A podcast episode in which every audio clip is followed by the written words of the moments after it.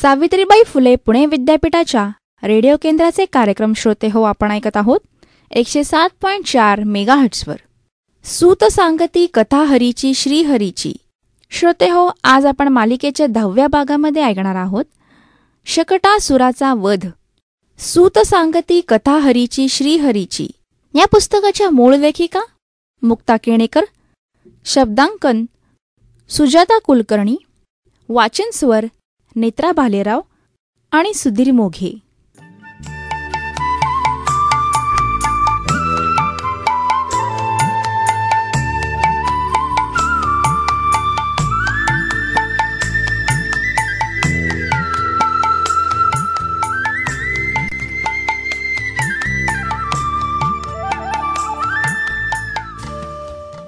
शकटासुराचा वध.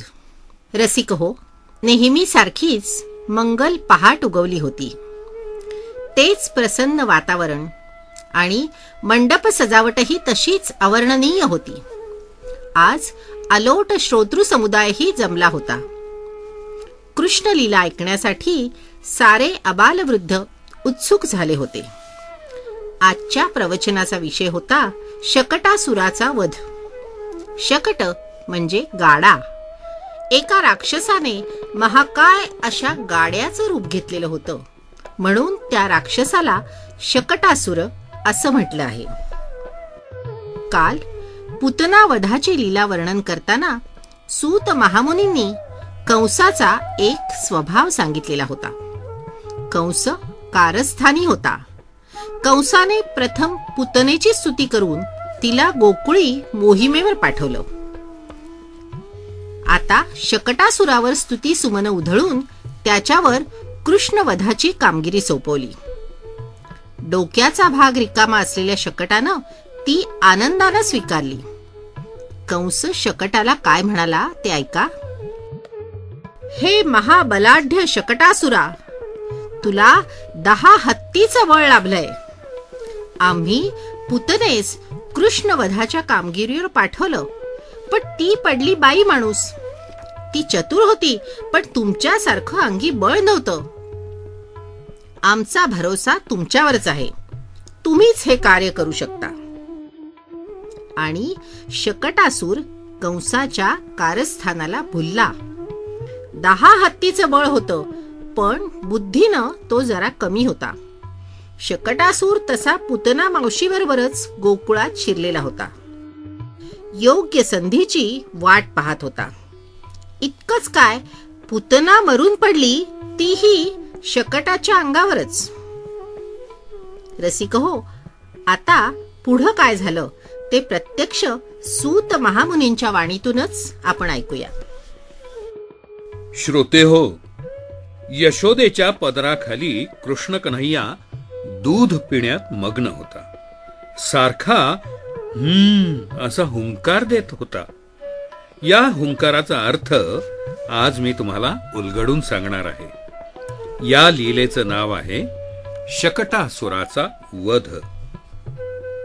आणि एक दिवस नंदाच्या घरासमोर एक महाकाय भक्कम पण तितकाच शानदार गाडा येऊन उभा राहिला. नंद गाडा पाहू लागला. हा गाडा साधा सुद्धा नव्हता बर. त्याला आठ अजस्त्र चाक होती. ओढण्यासाठी आठ बैल लागणार होते. एक प्रचंड धूडच होत ते. कुणीतरी आपल्याला पुत्रजन्माची भेट दिली आहे असं नंदाला वाटलं. मथुरेच्या बाजाराला जाण्यासाठी चांगली सोय झाली असा नंदानं विचार केला. दुसरा दिवस उजाडला. त्या गाड्यावर दह्या दुधाचे घट भरले गेले. सारे गोकुळवासी कामाला लागले. गाड्यावर लोणी मावा चढवला गेला. इकडे तान्हा कृष्ण झोपला होता. यशोदेला यमुनेवर पाण्यासाठी जायचं होतं. सारी माणसं कामात दंग होती. यशोदेनं गाड्याच्या दोन चाकांमधल्या आसाजवळच्या कड्यांना झोळी बांधली. कृष्ण बाळाला त्यात ठेवलं. आयाबायांना लक्ष ठेवण्यास सांगून यशोदा यमुनेला गेली. आपला शत्रू अनायसे आपल्या ताब्यात आल्याचं पाहून शकटासुराला आनंद झाला. पण श्रोते हो झोळीत झोपलेल्या भगवंतालाही तितकाच आनंद झाला होता याची शकटाला कल्पना नव्हती. आणि झोळीत झोपलेले प्रत्यक्ष चिमुकले विष्णू भगवंत जागे झाले. त्यांना यशोदा माता जवळपास दिसली नाही. कान्होवानं सूर काढला.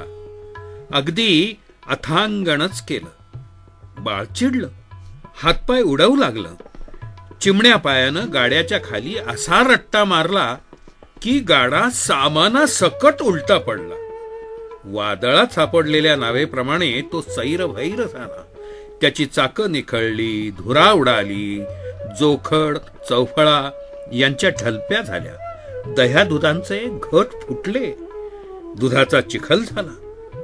श्रोते हो सगळीकडे हाहाकार उडाला. पण एवढ्या गोंधळात चिमुकला कान्हा आणि त्याची झोळी दोन्हीही सुरक्षित होत. केवढा हा चमत्कार! झालं. ही वार्ता यमुनेवर पोहोचली. यशोदा घाबरली. तीरासारखी धावत सुटली. मनात एकच विचार. माझ्या कान्ह्याचं काय झालं असेल? नंदबाबाही बाळाच्या काळजीनं धावत आला होता. त्यानं घडलेला प्रकार पाहिला. आपल्या दारात असलेला गाडा हा गाडा नव्हताच. तो शकटासूर नावाचा राक्षस होता. ते एक राक्षसी पिशाच्य होत. त्याच्या तावडीतून आपला कान्हा वाचला. एक चमत्कार झाला. आणि इकडे यशोदेच्या पदराखाली हुंकार देत असलेला लडिवाळ कान्हा नंदाला दिसला. जणू तो म्हणत होता करून अकर्ता असलेला तो मीच भगवंत आहे. सारा श्रोतृवर्ग एका सुरात म्हणू लागला बोलो बाल मुकुंद की जय बोलो बाल मुकुंद की जय. आणि शकटासुरवधाची कथा मनात साठवत श्रोते मंडपातून बाहेर पडले. हरये नमः हरये नमः हरये नमः.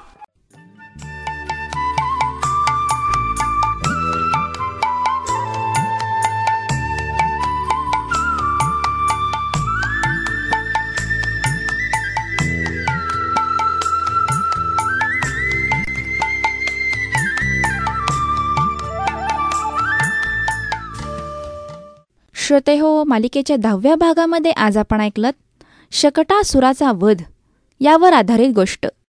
सूत सांगती कथाहरीची श्रीहरीची. या पुस्तकाचे मूळ लेखन केले आहे मुक्ता केणेकर शब्दांकन सुजाता कुलकर्णी वाचन स्वर नेत्रा भालेराव आणि सुधीर मोघे. सूत सांगती कथाहरीची श्रीहरीची. ही मालिका आम्ही प्रसारित केली होती सावित्रीबाई फुले पुणे विद्यापीठाच्या विद्यावाणी सामुदायिक रेडिओ एफ एम बँड एकशे सात पॉईंट चार मेगाहेट्सवर.